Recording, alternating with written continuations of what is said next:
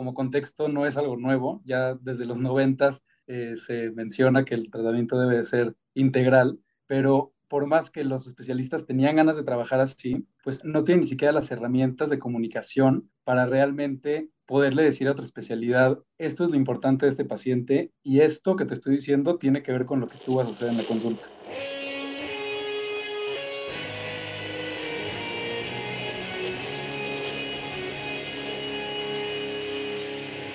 Bienvenidos a Volver al Futuro Podcast, donde platicamos con las mentes que nos impulsan a crear el nuevo paradigma de salud y bienestar.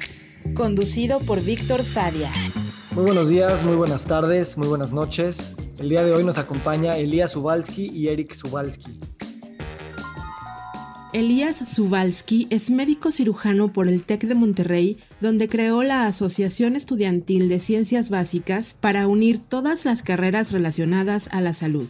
Eric Subalski estudió finanzas, ética y responsabilidad social en Bentley University en Boston. Trabajó en servicios financieros en Goldman Sachs y como consultor de estrategia en BCG México. Ambos son cofundadores de Diabesmart, una clínica interdisciplinaria integral para pacientes con diabetes. Gracias por estar aquí. Hola, gracias por invitarnos. Gracias por invitarnos, Víctor. Elías, platícanos un poquito por qué eres médico. la verdad es que mi historia creo que no es la típica. No, no sabía que iba a estudiar medicina hasta un año antes. Un día un amigo que tiene Crohn estuvo como un mes en el hospital internado, yo iba a diario y de ahí me nació la idea como estando en el hospital, ahí me di cuenta que siempre me había gustado la ciencia, había muchas cosas de la medicina que me gustaban, entonces eh, apliqué para estudiar medicina en el TEC, me aceptaron, lo vi como una buena señal y entré a medicina. ¿Y qué pasó en los primeros años de la carrera? Eh, la verdad es que cuando estaba estudiando me gustaba mucho lo que veía, pero fue hasta la clínica hasta que tuvimos como exposición ya a pacientes a la vida real, que hubieron cosas que me llamaron mucho más la atención y que me impactaron mucho más que lo que estaba viendo en las clases. Eh, ahí me di cuenta que, que no quería seguir el, camino típico de, de hacer una, una, residencia, una especialidad médica y dedicarme a consultar. Habían cosas que veía en el sistema que me llamaban más la atención, que se podían mejorar, que, en las que me quería involucrar y por ahí fui agarrando mi rumbo. Y Eric, tú estudiaste finanzas, si estoy en lo correcto. Sí. ¿Y por qué y cómo fue ver a tu hermano mayor ya estar en medicina y tú decir no voy para allá? ¿Por qué finanzas? Pues en realidad como que cuando estaba estudiando la prepa sabía que me quería involucrar en el mundo de negocios y para mí yo, yo tuve un maestro en, en, la prepa que había estudiado negocios y que me había gustado mucho su clase y, y era como las clases que más me interesaba. Y finanzas para mí lo que me daba era como una manera de pensar sobre los negocios, no necesariamente que yo me quería dedicar a algo específico de finanzas y, entonces a mí que, es, que siempre había sido como más analítico, me gustaba tener esa herramienta para pensar sobre, sobre los negocios y así fue como la escogí. Y, y de mi hermano yo me acuerdo que hablábamos este, en realidad sí fue como dos o tres años antes de acabar la carrera que tú te diste cuenta que no querías practicar medicina y hablábamos, yo le decía que pues sí valía la pena terminarla porque pues en realidad quedarte a la mitad le quitaría muchas credenciales para otras cosas en el futuro y realmente fue así como empezábamos a hablar sobre las diferentes cosas que se pueden hacer en medicina y en, eh, en los negocios. Y muchos años después fue como se terminó convirtiendo en Diavesmart este, esas conversaciones. O sea, hubo un momento en el que Elías dijo, tal vez me quiero salir o no quiero ejercer, pero hablando con, entre ustedes, como que fue un momento en el que dijeron, tal vez sí, de esta manera sí, sí, me, sí me sigo y sí, sí me late. Sí, bueno, yo creo que fue en parte, fueron primero mentores de Elías que le decían, oye, mira, en realidad sí hay otras cosas que se pueden hacer en el mundo de medicina y en donde no nada más es que se pueden hacer, en donde el skill set de alguien que viene de medicina es particularmente valioso y, y entonces pues bueno, el día te puede platicar un poco más, pero eso no es normalmente lo que les dicen en la carrera. Y luego ya más adelante platicando fue que nosotros pensamos sobre un modelo específico para, para lanzar. Eso que dice Eric es muy interesante porque estando en medicina como estudiante hay como estas reglas no escritas, ¿no? Que dicen, desde no digas que vas para cirugía plástica porque no te van a tomar en serio y no te van a pelar, hasta no te salgas del camino de hacer una especialidad. siempre la pregunta es, ¿qué especialidad vas a hacer? O sea, como que no te dan opciones de que estudiando medicina realmente se pueden hacer muchísimas cosas. O sea, y en verdad, de ahora que lo veo, hay muchísima oportunidad y creo que es importante que les enseñen eso pero yo creo que tuve la, la suerte, la fortuna de que me tocaron muy buenos mentores. En mis rotaciones, cuando preguntaban de qué especialidad ibas, yo les decía que yo no quería hacer especialidad, que estaba viendo qué hacía dentro de medicina. Y la verdad es que lo tomaban muy bien. Me acuerdo que, por ejemplo, en geriatría, el doctor me decía, ay, es que tienes que poner una clínica de día para eh, los adultos mayores, hace falta esto hace falta el otro. En oftalmología igual, o sea, como que me daban ideas y yo veía todas las oportunidades a las que podía llegar y, y eso me motivaba y me motivó a seguir, este, igual me motivó a graduarme, a acabar la carrera. Y creo que eso también, como dice le da mucho valor porque pues pude ver desde adentro qué es lo que pasa. También hay muchas cosas que por más buen médico que seas y por mejores intenciones que tengas, a veces el sistema no te, no te ayuda a lograr lo que tú quieres. ¿Se acuerdan del momento en el que platicaron y, y Diavesmart empezó como a decir, ah, ahí fue el momento en el que tuvimos la idea y ya después lo empezamos a construir? ¿Cómo fue ese momento? Pues no estoy seguro que fue un momento en el que teníamos ya claro y, y, también un momento en el que sí, más o menos yo le torcí el brazo a Elías un poco. Mucho. Elías, sí, mucho. Elías estaba um, justo terminando su, su, servicio y temporalmente había empezado a trabajar con el papá en un negocio familiar y yo estaba por terminar, sí, yo, yo llevaba ya casi dos años trabajando en, consultoría, en una consultora de estrategia que se llama BCG. Y en BCG, la, el proceso, digamos, del puesto en el que yo estaba, es muy estructurado el, el, sistema de recursos humanos, en donde el sistema es te corren o, o te promueven, pero en el, en el, puesto en el que yo estaba tenía que decidir aplicar a una maestría de, en administración de negocios en Estados Unidos para poder continuar y yo no estaba seguro que eso era lo que quería para mí en el futuro y entonces más o menos, pues estaba yo en una posición en la que ya tenía que tomar una decisión si quería realmente continuar por el camino en el que estaba en mi carrera o decidir emprender. Y Elías y yo sí veníamos hablando sobre posibles modelos de negocio en salud desde hace tiempo y no era, no era nada súper concreto, pero sí veíamos unos fundamentos muy claros en cosas que, que, ofrecían muchas oportunidades. La primera era que cada vez era mucho más frecuente que viéramos modelos exitosos en salud, o sea, los Sala 1, los Dentalias, los este, eh, Médicas Santa Carmen, que eran negocios que ofrecían una solución diferente o mejor o más accesible o más cercana a los pacientes y que lograban formar negocios alrededor de un problema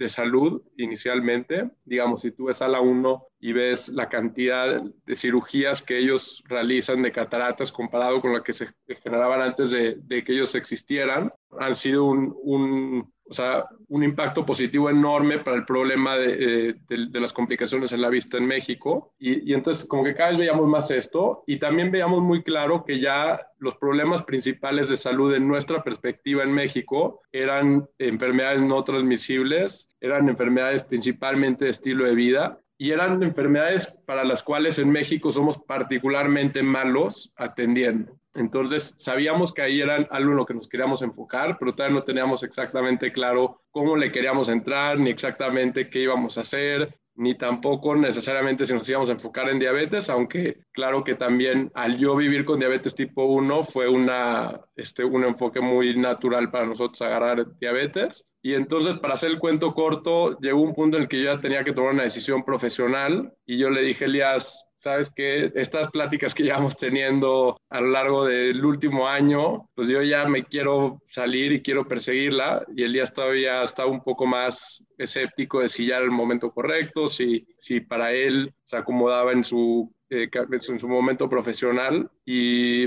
al más o menos como que lo obligué, o sea, de una manera diciéndole, pues sabes que si no lo hacemos juntos, pues voy a tener que perseguirlo yo y voy a tener que encontrar tal vez a alguien más, porque yo estoy convencido de que este es un, un buen proyecto que deberíamos de perseguir y que este es un buen momento para hacerlo. Y, y después de, de un par de meses, Elías ya se unió también de tiempo completo. ¿Cómo describirían así un elevator pitch de lo que es Llave Smart?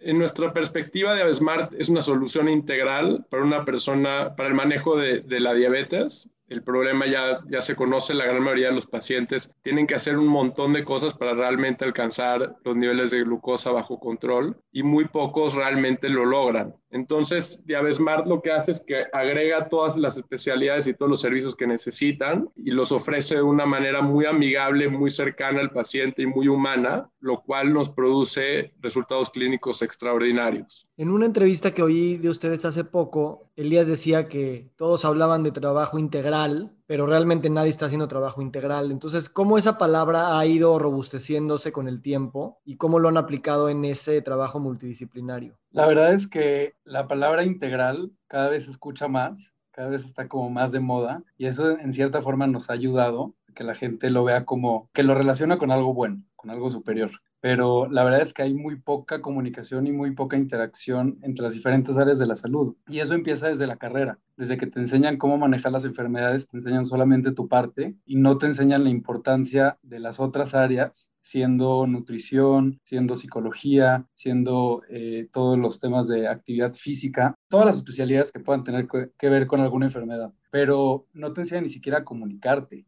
eso fue uno de los retos principales que tuvimos al, unir al equipo, además de buscar a gente que tuviera esta convicción y estas ganas de, manejar la diabetes como debe de ser, que para como contexto no es algo nuevo, ya desde los noventas eh, se menciona que el tratamiento debe de ser integral, pero por más que, que, los especialistas tenían ganas de trabajar así, pues no tienen ni siquiera las herramientas de comunicación para realmente poderle decir a otra especialidad, esto es lo importante de este paciente y esto que te estoy diciendo tiene que ver con lo que tú vas a hacer en la consulta. Entonces, es importante, por ejemplo, que la nutrióloga sepa si el paciente está con insulina o si está con, diferentes medicamentos, si está pasando por algún grado de depresión o de falta de aceptación de la enfermedad o en qué etapa del cambio está que nosotros usamos mucho la entrevista motivacional, que es una herramienta para detectar en qué etapa del cambio está el paciente y cómo irlo moviendo para que eventualmente eh, esté en acción y tenga ganas de,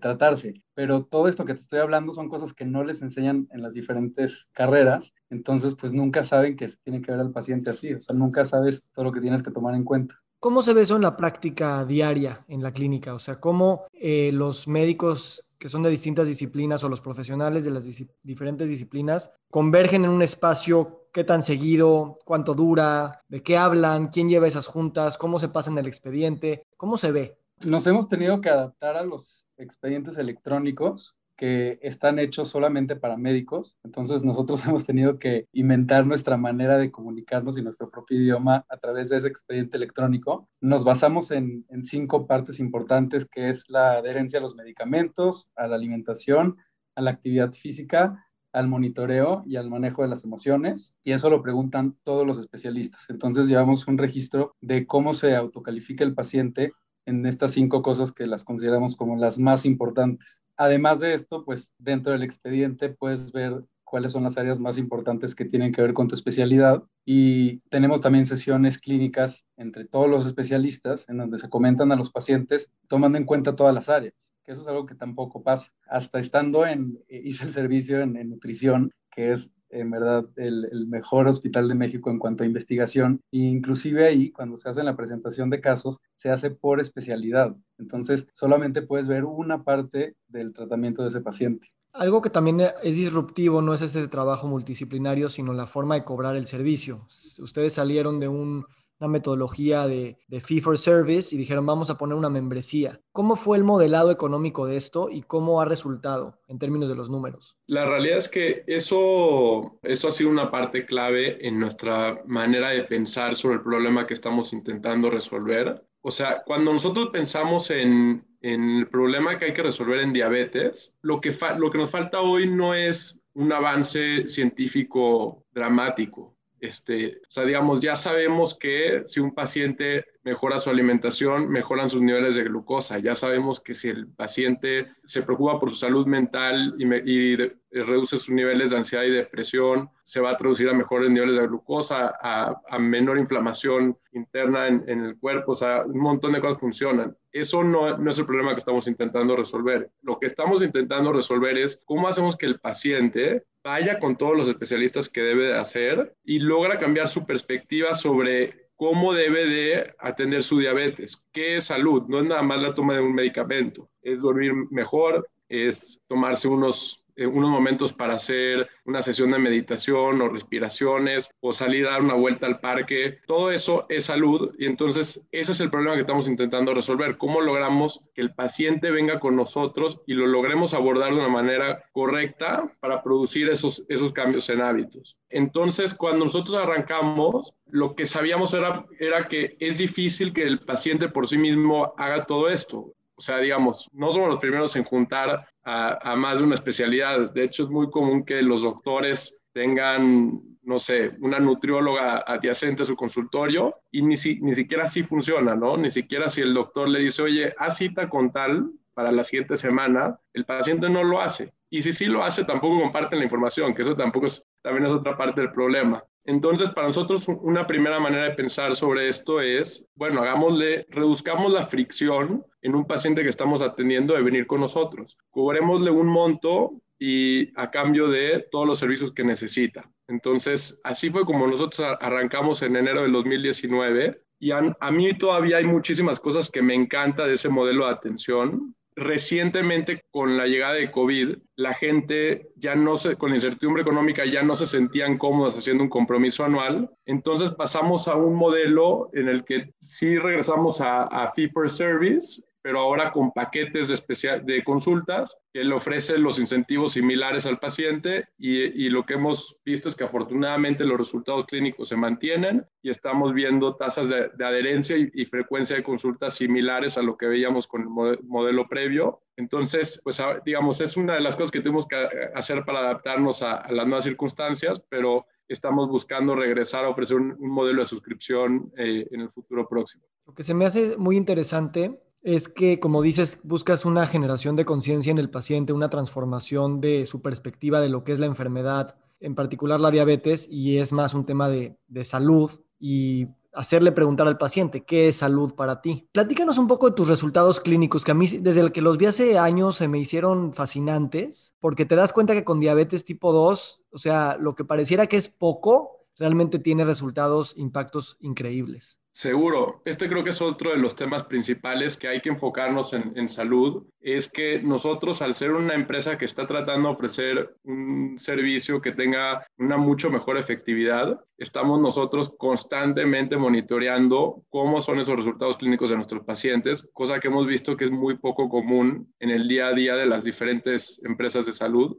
Entonces nosotros, el indicador clave en el que nos este, fijamos más son los resultados en la hemoglobina glucosilada. No es lo único que evaluamos, este, obviamente hay muchísimas cosas que nos enfocamos que son los drivers de que el paciente sí logre estos resultados, pero la hemoglobina glucosilada es el, digamos, hay una relación muy clara entre la, los niveles de glucosa y las tasas de complicaciones del paciente. Entonces, tristemente, en México, solo entre 15 y 20% de los pacientes logran eh, alcanzaron unos niveles de glucosa que se consideran bajo control. Y con nosotros, después de solo tres meses, el 75% de los pacientes alcanzan niveles de, glucosa bajo control. Y si solo vemos a los pacientes que nos llegaron con la glucosa fuera de rango y vemos cuánto bajaron en promedio, bajan alrededor de 3.3 puntos en la hemoglobina glucosilada. Ahora, para la gente que no conoce este estudio de laboratorio,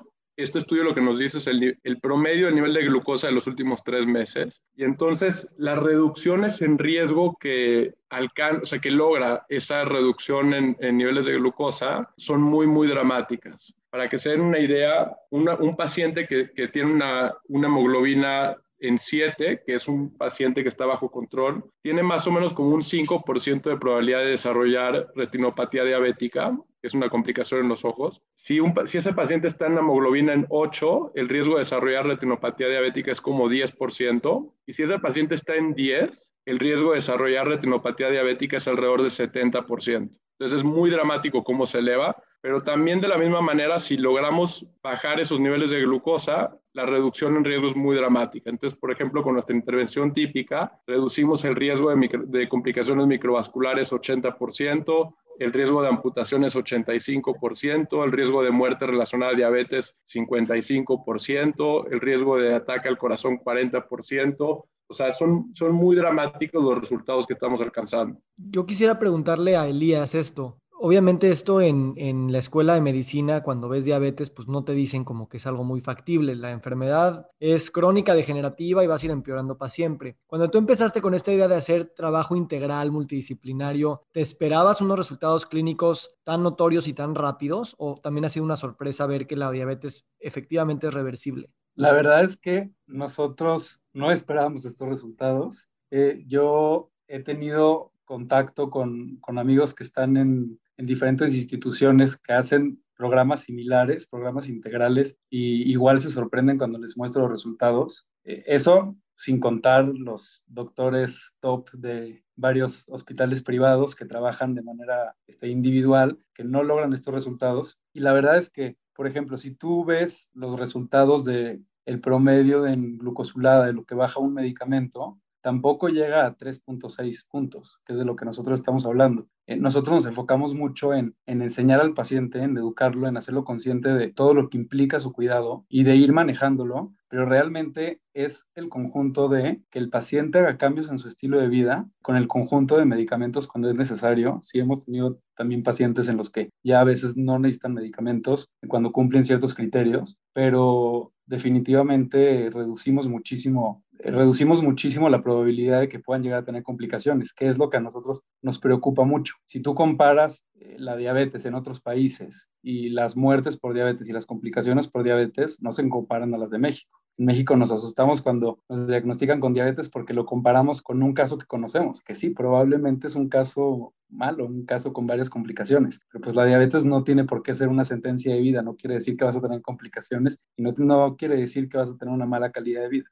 La pregunta obligada para, los, para todos los que estamos escuchando esto es, ¿cómo replicar esto en otro espacio? ¿Cómo escalarlo? ¿No? Y cómo monetizarlo de una manera que, aquí se ve luego, luego, que hay un ahorro en costos, en, aumentos de productividad, en todo, ¿no? Esperanza de vida. ¿Cómo lo están ustedes planificando para los siguientes años? Bueno, yo creo que una de las cosas principales que le aconsejaría a todas las personas, primero que nada, es que se atrevan a hacerse estas preguntas, porque yo estoy convencido del poder de la innovación en mejorar los resultados clínicos de ciertos problemas eh, médicos que, atendemos, igual y, y, de la calidad de vida. O sea, yo personalmente, por ejemplo, que he vivido con diabetes tipo 1 desde hace 20 años, el día que empecé a usar una microinfusora, mejoró mi calidad de vida dramáticamente esta no es ni siquiera una innovación muy reciente, ¿no? Pero, o sea, no, no subestimemos la capacidad que tienen todas estas innovaciones dentro de empresas que están tratando de atender el sistema de salud, el, impacto que tienen en, en, los pacientes. Igual, recientemente cuando empezó a usar el monitor de glucosa continuo de Freestyle, eh, mi calidad de vida mejoró muchísimo mis resultados en, el manejo de mi diabetes han mejorado aún más. Entonces, yo les diría a todos, atrévanse a hacer esas preguntas y piensen realmente, digamos, que con un paso hacia atrás. O sea, con nosotros, por ejemplo, lo que veíamos muy claro en diabetes era, oye, o sea, claramente el sistema actual con el que atendemos a los pacientes no funciona. Solo 15%, 15-20% de los pacientes alcanzan los niveles de glucosa y la gente que no está en esos niveles de glucosa generan complicaciones muy costosas. Entonces, nosotros ahí veíamos dos cosas muy claras. La primera es, si ofrecemos un servicio que sí le entregue resultados al paciente, nosotros asumimos que el paciente está dispuesto a pagar por eso. Y lo segundo que pensamos es, si sí entregamos esos resultados a, los pacientes, le agregamos mucho valor al, al, paciente, pero si ese paciente está asegurado, le agregamos muchísimo valor a una aseguradora. Y entonces, justo ese es uno de los últimos avances que ha tenido nuestro, nuestro modelo de negocio, es, dado los resultados clínicos que hemos estado alcanzando, ahora sí estamos recibiendo el interés de las aseguradoras de empezar a trabajar juntos y justo estamos ahorita lanzando el primer piloto con, con una de las aseguradoras líderes en el país.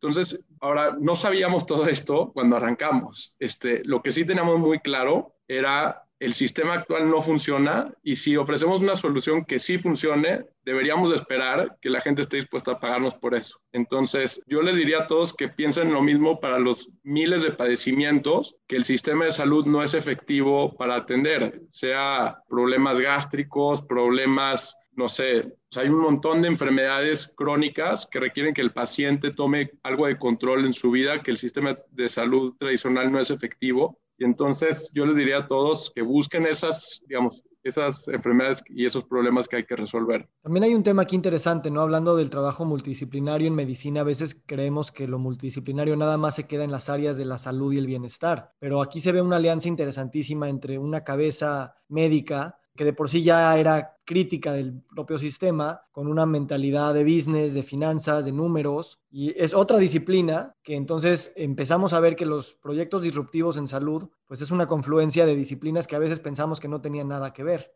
Y eso se me hace muy, muy interesante. ¿Cómo creen ustedes que el modelo de Diabesmart se va a poder seguir robusteciendo con trabajo multidisciplinario en clínica o con otras actividades, programas o cosas que también estén construyendo y también interdisciplinario hacia afuera. Ahorita ya mencionaron los, los seguros. ¿Qué otras players están ahí jugando con, con ustedes? Si quieres la pues primera, Elías, o sea, ¿qué le falta al espacio clínico? ¿Qué le están construyendo ahorita? Y ahorita, Elías, Eric, nos platicas de afuera. Bueno, en cuanto a la parte clínica, desde el COVID nos adaptamos a la telemedicina y ahorita hemos hecho un modelo muy interesante de telemedicina y consultas clínicas físicas. Eh, nos hemos dado cuenta que ha funcionado muy bien. De hecho, este, Eric es, es muy, este, no le gusta publicar sin tener tanta justificación porque no tenemos todavía una base de datos muy grande, pero con, con estos pacientes que hemos atendido desde la pandemia hemos tenido todavía mejores resultados, aunque es una muestra más chica. Y la mayoría ha sido por telemedicina, en donde los pacientes vienen a, revisarse a tener tal vez una consulta inicial física y las demás ya son eh, desde fuera. Y bueno, nos hemos enfocado mucho en hacer este modelo mucho más amigable, que sea para el paciente más eh, simples, que el cuidado de su diabetes sea parte de, de, su día a día y que no se vuelva como una, eh, una carga o una parte que no le gusta de su vida. Antes de pasar a Eric, ¿han tenido ya experiencia uniendo a pacientes en consultas grupales o en conversaciones? ¿Cómo esa comunidad también se empodera a sí misma, se enseña, se cuida, se motiva? Sí, es súper interesante eso que dices porque justo empezamos un grupo de pacientes moderados con una de nuestras psicólogas, que son pacientes con diabetes tipo 1, que todos son jóvenes, eh, y nosotros la verdad es que subestimábamos el poder que tenían esas consultas grupales, porque la mayoría de esos, de esos pacientes nunca habían conocido a otra persona que tenía diabetes tipo 1. Eh, ahorita ellos ya tienen aparte su grupo de WhatsApp por fuera, eh, se han hecho amigos. Hicimos unas, unas sesiones interesantes en donde les pedíamos que nos mandaran preguntas como anónimas para hacerlas y habían preguntas muy interesantes. O a mí me hubieron unas que me llamaron mucho la atención que fueran dudas y tuvieron muy buenos resultados. Ese grupo ha ido creciendo cada vez más porque también pues, entre ellos se ha pasado la voz y, y, ha estado muy interesante lo que hemos logrado. Y perdón, yo sé que esto es, esto es eh, de Elías, pero o sea, creo que esto regresa al tema de qué es salud y qué es medicina, ¿no? Y cada vez nos damos cuenta que muchas más cosas. Por ejemplo, cocinar también tiene, o sea, si, si, tú cocinas, eres mucho más probable a comer alimentos saludables, eres mucho más probable este, a evitar las, las comidas altamente procesadas. Eso pues, no lo estamos haciendo hoy, pero sabemos que es una parte que está muy cerca a lo que ya estamos haciendo en el cambio de hábitos y que hay que agregar. Sabemos también que el impacto del sueño en los niveles de glucosa en las elecciones que tomamos todos los días de, nuestros de nuestros alimentos es una variable muy importante y hasta ahorita solo hemos rascadole muy poquito a, a, la parte del sueño y no lo hemos logrado todavía integrar como una parte clave. Pero así como esta, hay muchísimas otras cosas. Hay otras cosas más tradicionales que ya se saben, como por ejemplo actividad física. Pues no es lo mismo nada más recetarlo a decirles, oye, mira, hazlo así y haz este tipo de ejercicios y cuando sí los hagas, deberías de, eh, de, comer esto después o esto antes, así como eso hay un montón de cosas, o sea que todavía está por, tenemos que sacarle jugo, este, complementando todavía más la oferta clínica que, que hacemos pero sin dejar a un lado lo que decía Elías. Lo, lo, más importante es lograr que el paciente sí lo haga. O sea, todas estas cosas ya se saben. Igual que te decía, ya, ya sabemos que si le recetamos al paciente que medite 10 minutos todos los días, va a tener resultados. No es fácil que la persona medite 10 minutos todos los días. Entonces, eso creo que es, la, parte más importante. Y de otros modelos, este, otros jugadores, Sabemos que en el mundo corporativo también hay empresas que están autoaseguradas y que aunque no estén autoasegurados les interesa el bienestar de sus colaboradores. Entonces, ese es otro de los campos en donde estamos pensando entrarle. Pero en sí nosotros seguimos apostándole mucho a que la oferta sea directa al cliente y donde el paciente sea el que tome la decisión de dónde ir y que se comprometa a ir con nosotros y que lo logremos convencer. Tengo muchas ideas que ya hablaremos después de que termine la grabación pero lo que veo ahorita con, telemedicina y, con un modelo pues probado como el suyo, el llevar un coach a casa, ¿no? A través de, la, de las apps, a través de mandarle su báscula al paciente, a través de monitorearlo con los relojes y todas estas cosas, que pueda ir al súper y le toma una foto al algo y entonces tiene un coach cercano, por ahí se ve un nivel de escalabilidad interesante. ¿No? Y, eso pues los va a exigir a, todos este, el, integrarnos a una revolución tecnológica que a veces vemos en otros países y aquí la vemos como no tan posible o no hay, no hay tanta adopción, pero pues habría que dar esos brincos, ¿no? ¿Cómo los veo sintiendo? ¿Cómo, cómo están viendo estas cosas? Pues es que nosotros también tenemos muchísimas ideas de todo lo que podíamos hacer en la parte de tecnología. De tecnología. Eh, hay muchísima oportunidad y muchas cosas que se pueden hacer y que se pueden lograr. Eh, nada más que estamos conscientes que es adaptar, adaptar este, este modelo y, esto que está funcionando para todavía mejorarlo y, y, no empezar nada más con la parte tecnológica. Este, como dato curioso, eh, hay un estudio que a nosotros nos llama mucho la atención que se hizo del 2005 al 2017, creo, por ahí, eh, en donde se muestra que en esos años han habido muchísimos avances tecnológicos en aplicaciones nuevas medicinas, nuevos sistemas para monitorearte y los, eh, las estadísticas de diabetes en cuanto a complicaciones no han mejorado, de hecho han empeorado. Entonces, mucho está en la manera en la que lo entregas, en la manera en la que tú lo estás dando, en la manera en la que conectas con el paciente. Porque si no conectas con el paciente, si el paciente no tiene la confianza de decirte cuáles son sus problemas, qué es lo que le está pasando, eh, y no tiene la confianza de hacerte las preguntas, puede tener todas las herramientas del mundo, pero no las va a saber usar. Me encanta, Elías. Y, la verdad es que eso normalmente no lo oyes de un médico, lo oyes más de un paciente, como pues estoy desconectado. Y yo también creo que ese es uno de los temas principales de...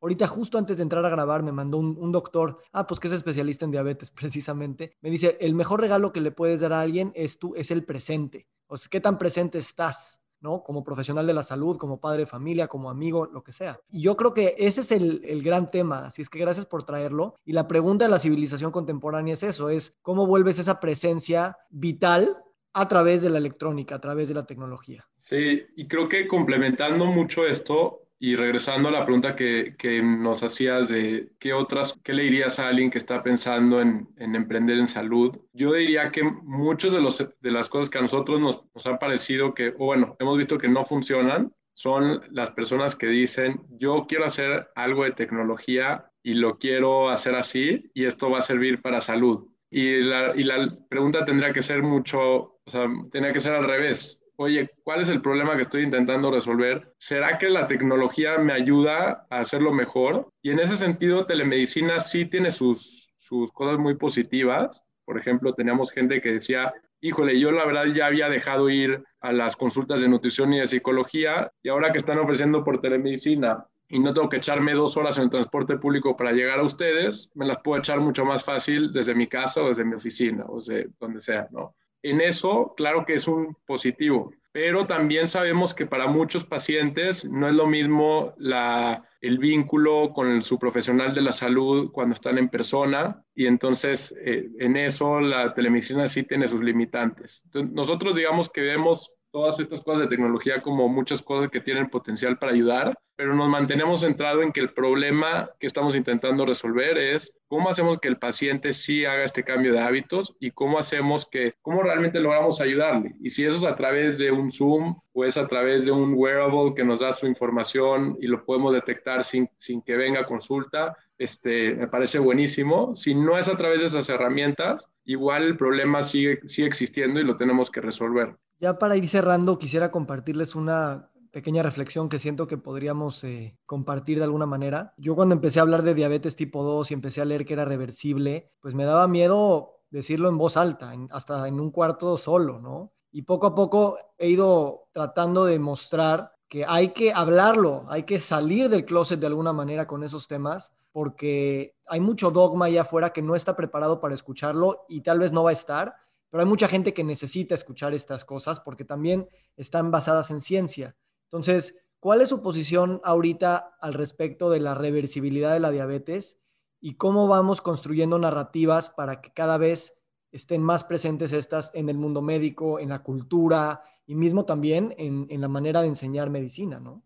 Eso que dices es muy interesante y sobre todo hay que hablarlo, los pacientes que quieran de alguna forma revertir su diabetes, lo tienen que hablar, porque nos pasa mucho, nosotros afortunadamente tenemos un modelo donde los pacientes van con diferentes especialistas y nos enteramos de lo que pasa, pero a veces hasta la consulta de nutrición o de psicología sale que el paciente no se está tomando sus medicamentos porque quiere revertir la diabetes y no le dice nada al endocrinólogo. Entonces, díganle a sus médicos, los, los médicos no están peleados, algunos sí, algunos no, busquen a los que no, pero no están peleados con esta idea, pero les tienen que decir cuáles son sus intenciones para que los médicos les puedan armar un plan de cómo eventualmente llegar a, tener esa eh, remisión o a no necesitar medicamentos y estar con puro estilo de vida, porque pues llegando a ciertos criterios y trabajando de cierta manera se puede lograr, con mucho monitoreo también, pero pues está el paciente que nada más lo quiere hacer pero no le dice a nadie, entonces toma las decisiones por sí mismo y pues va a estar difícil que de alguna forma revierta la diabetes. Si lo haces con un equipo que no está peleado con el tema, pues va a ser mucho más fácil. Y creo que yo agregaría, y esto es el de los temas que también hemos platicado, Víctor, en otras ocasiones, que es el, la cultura y el uso del lenguaje, acá se vuelve muy relevante. Mucha gente asume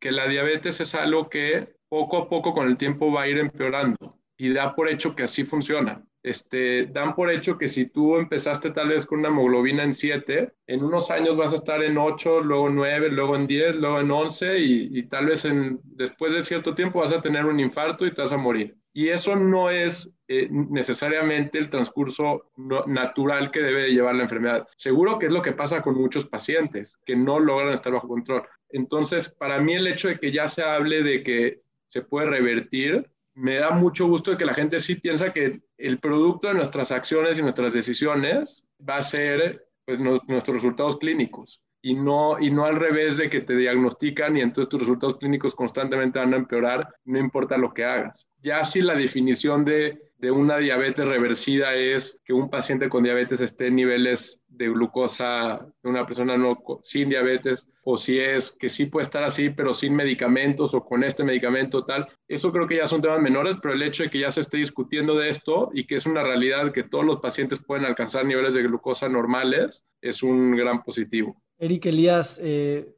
los felicito realmente desde que nos conocimos hace unos años teníamos ideales comunes y nada más veo que el trabajo de su parte continúa y continúa y ya los veo haciendo un impacto muy muy grande en la población no solo nacional. ¿Algo que quisieran eh, agregar para cerrar esta gran conversación? Bueno, que vengan a, a, consultar con nosotros, a todos los pacientes que están escuchando este podcast. Primero, gracias por escucharnos en toda esta plática, pero además háganse la pregunta de si el servicio que están tomando eh, realmente les está entregando los resultados que deberían de tener. Hay muchos pacientes, por ejemplo, que siempre nos, nos, dicen, es que yo voy con un doctor muy bueno y a mí me gusta mucho, y cuando les preguntamos sobre sus niveles de glucosa, nos dicen, no, normalmente estoy más alto, pero es que él es igual muy buen doctor oye, no descarto que tal vez ese sea un muy buen doctor, pero la oferta que estás recibiendo no está siendo suficiente para lo que tú necesitas. Entonces, a todos los pacientes que no están alcanzando sus niveles de glucosa, yo les diría, búsquenos y si no quieren atenderse con nosotros, busquen alguna otra, algún otro modelo que sí les ofrezca lo que necesiten, pero esa debería ser la manera en que evalúen a todos sus proveedores de salud. Este, entonces, pues métanse a nuestra página, contáctenos por teléfono y agenden su primera consulta. Y yo, para todos los que nos ven que son profesionales de la salud, no se estresen si no les late o no les interesa el camino preestablecido para su carrera. Hay muchísimas cosas que se pueden hacer. Yo creo que deben de haber doctores en marketing, en política, en todos los ámbitos. Eh, hay muchísimas cosas que se pueden hacer. Traten de resolver los problemas que ustedes realmente quieran resolver desde el lado humano vean ustedes como humanos, no como médicos, cuáles son los problemas más comunes, cuáles son los problemas que pasan sus familiares, las personas que conocen o en el sistema de salud por las experiencias que han tenido y no tengan miedo de salirse. Van a encontrar que hay muchísima gente que los apoya. Elías, Eric, muchísimas gracias. Les deseo un feliz día. Gracias, gracias Héctor, por la invitación. un abrazo. Nos encantaría recibir tu retroalimentación de estos podcasts para continuar generando contenidos que te sean útiles e interesantes. Si puedes, déjanos un comentario en la página web victorsaadia.com.